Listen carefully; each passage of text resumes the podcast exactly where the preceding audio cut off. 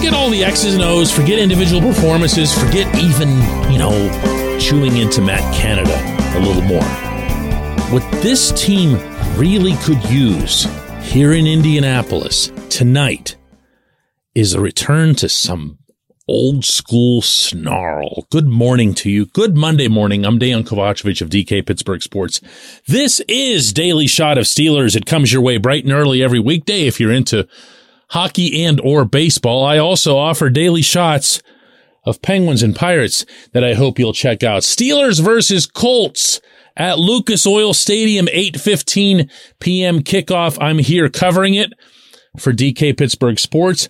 I'm looking forward to it, but maybe not in the same way that everyone might. I'm not really all about the outcomes for the duration of this schedule. I'm just not. I think they'd be a welcome development if the Steelers were to win more often than they lost down the stretch. I look at the caliber of some of the opponents, including these Colts, and say, you know what? They probably should be beating these teams, even if they're prioritizing developmental things along the way, you know, such as having a rookie quarterback. But I look at this matchup in particular against a team that's now being coached by a guy with absolute zero coaching experience. That, of course, being the great Jeff Saturday experiment that's happening here.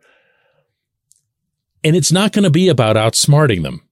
It's probably not even going to be about outskilling them or outspeeding them or anything else. It's probably just going to be about playing harder than the other guys. And for me, that always starts in the trenches. Actually, for everybody in football, that starts in the trenches. And we've seen so, so little of that in 2022, whether it's on offense or defense, that I feel like there's a risk it could just kind of gradually fade from the team's culture. Really, ask yourself, when was the last time you watched the Steelers this season and said, wow, that's my Steelers? First half against Cincinnati, right? It wasn't even the Tampa Bay game. It wasn't the, you know, the New Orleans game or anything like that. It was the first game in Cincinnati. And why? Because the defense got after it. Cam Hayward was in Joe Burrow's kitchen within the first 30 seconds of the game. TJ was a monster. Alex Highsmith was dropping people left and right. Now the offense was in the natal stages of being a catastrophe, so you can throw them right out of this equation. But even there, we've seen in recent weeks more of an emphasis on running slash pounding the ball.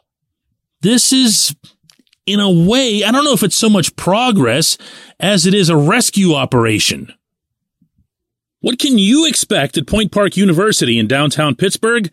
Respect, rigor, relevance. That's the Point Park pledge. You'll be treated with respect while being challenged and supported academically to graduate with career ready, relevant skills. Visit pointpark.edu to learn more. TJ Watt was asked over the weekend back home why the Steelers have done better defensively against the run this year. And this was his response. I think it's a mix of a lot of things um, scheme, just guys uh, being more aware of their gap, trusting everybody in the back end. Uh, I don't know if you can pinpoint one thing in specific, but I think we're taking a lot of pride in it this year. And he's right, obviously. When you ask Cam Hayward a similar question, you'll get a similar answer. They'll talk about filling gaps. They'll talk about trusting each other.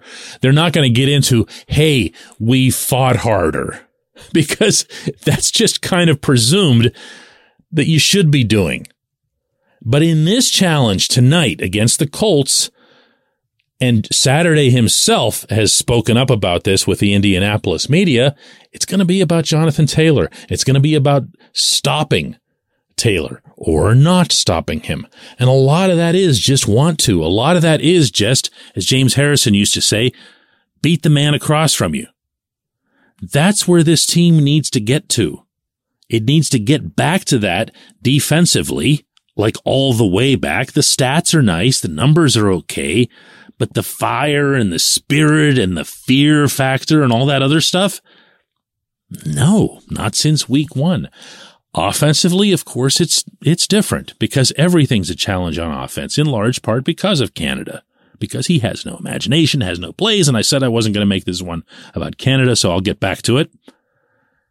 They need to play harder. They need to run harder. They need to block harder. The offensive linemen all tell me to a man with gusto that they prefer running the football. You know why? Because all blockers do. Because it's a whole lot easier. It's a lot simpler.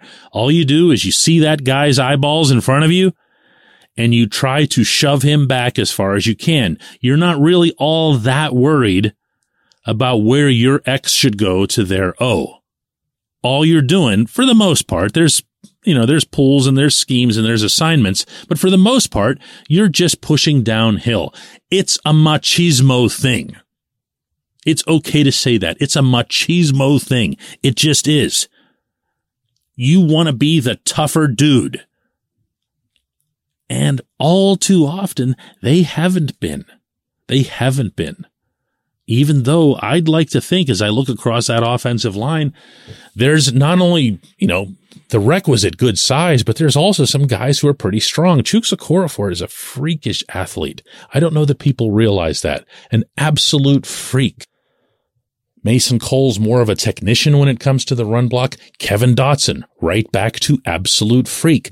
Dan Moore, actually, for all his many struggles this season, has been a decent run blocker. Why? Another guy who's just kind of freakish with his athleticism combined with his size.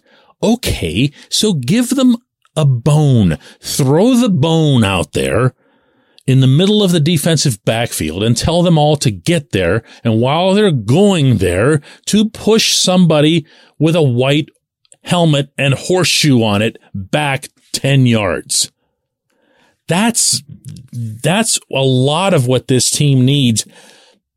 I believe in order to start sorting out the guys that you want to have back on either side of the trench and the guys that you don't want to have back.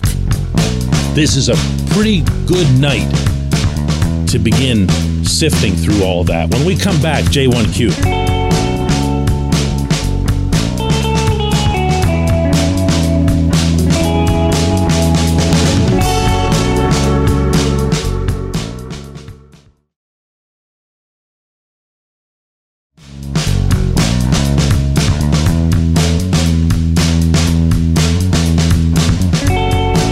Back. It's time for just one question, and that's brought to you always on this program by the personal injury law firm of Luxenberg, Garbett, Kelly, and George. LGKG. They represent people who are hurt in car accidents who need assistance with workers' comp and medical malpractice claims. The attorneys at LGKG have been designated super lawyers, capital S, capital L, for the past 15 years. And yes, that is a real thing. The super lawyer designation is reserved for the top 5% of all attorneys in Pennsylvania. Learn more about them at lgkg.com or by calling 888-842-5454. And today's J1Q comes from Ed, who asks, is Kenny Pickett capable of throwing a good ball over the middle? You have to see the field on those more as opposed to other patterns. He makes some wild throws over the middle. He's lucky he hasn't thrown more interceptions. Ed, I'm going to go back to some stats and some data that are available to all of us now. This used to be like NFL top secret stuff. And now that you have NFL next gen stats, uh, which is issued by the league to the public, which is amazing information. I can't recommend it strongly enough, but also a lot of other uh, film review analyses that are out there, uh, football outsiders, pro football focus. You can find data to either support or refute most situations. With Kenny's, it sounds to me like I'm about to throw you for a pretty big loop here. Kenny's made 274 total dropbacks in the National Football League. He has completed exactly seven passes of 10 or more air yards between the numbers. And before I proceed, I'm going to be specific about what that means. Picture the football field, everything between the numbers, down the middle, and 10 or more yards of the football actually traveling through the air as opposed to just hitting somebody on a quick slant and they take off on it. He has seven total completions of 10 plus air yards between the numbers. And if that sounds really low, it is. Guess what else? That's right. You know what I'm going to say here. They don't throw there. Like ever. I'm looking at the graphic that accompanies this information. And out of the seven times he completed passes in this vicinity, I'm counting, and they're orange dots here, so give me a second. One, two, three, four, five, six, seven incompletions. So he's only put 14 total passes there. So when you're watching the game, kind of the same way that I am, whether it's on TV, whether it's live, whatever, you're thinking, man, he just doesn't hit anything over the middle. The real reason you're thinking that is they aren't throwing there. And that's always a they.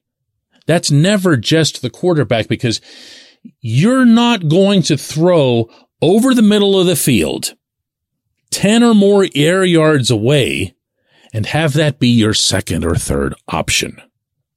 At least not very often. You'd have to be like Ben Roethlisberger in his 10th season to be finding extra options that far down the field straight away from you. Those are set plays. Those are primary options. Those are first reads. He's not being allowed to do that. Are you seeing and remembering him misfiring on some passes? Yes. Are you seeing and remembering him connecting on some passes? Maybe not as much because it's a dangerous place to throw the football and the human instinct is going to be to, cringe a little bit when the ball goes up there. So you're going to remember the bad more than the good. I don't mean to psychoanalyze you here, Ed, but I really think that's kind of what's going on here. And I'm not making excuses for Kenny either. He's not been great. But whenever you talk about certain individualized components to his play, you've got to be able to look at the information that's at hand and reach the correct conclusion before you go about fixing anything if you're the Steelers. So do they maybe see a problem here the way you do? It's, it's possible. It's possible. It's possible that that's why they're not letting him throw there. It's also possible that this coordinator has no imagination, no ambition, and no wish to even come close to the risk of a turnover, and so he runs the offense that he runs. I'm betting on the latter. I appreciate the question. I appreciate everyone listening to Daily Shot of Steelers. We'll do another one of these after the game tomorrow.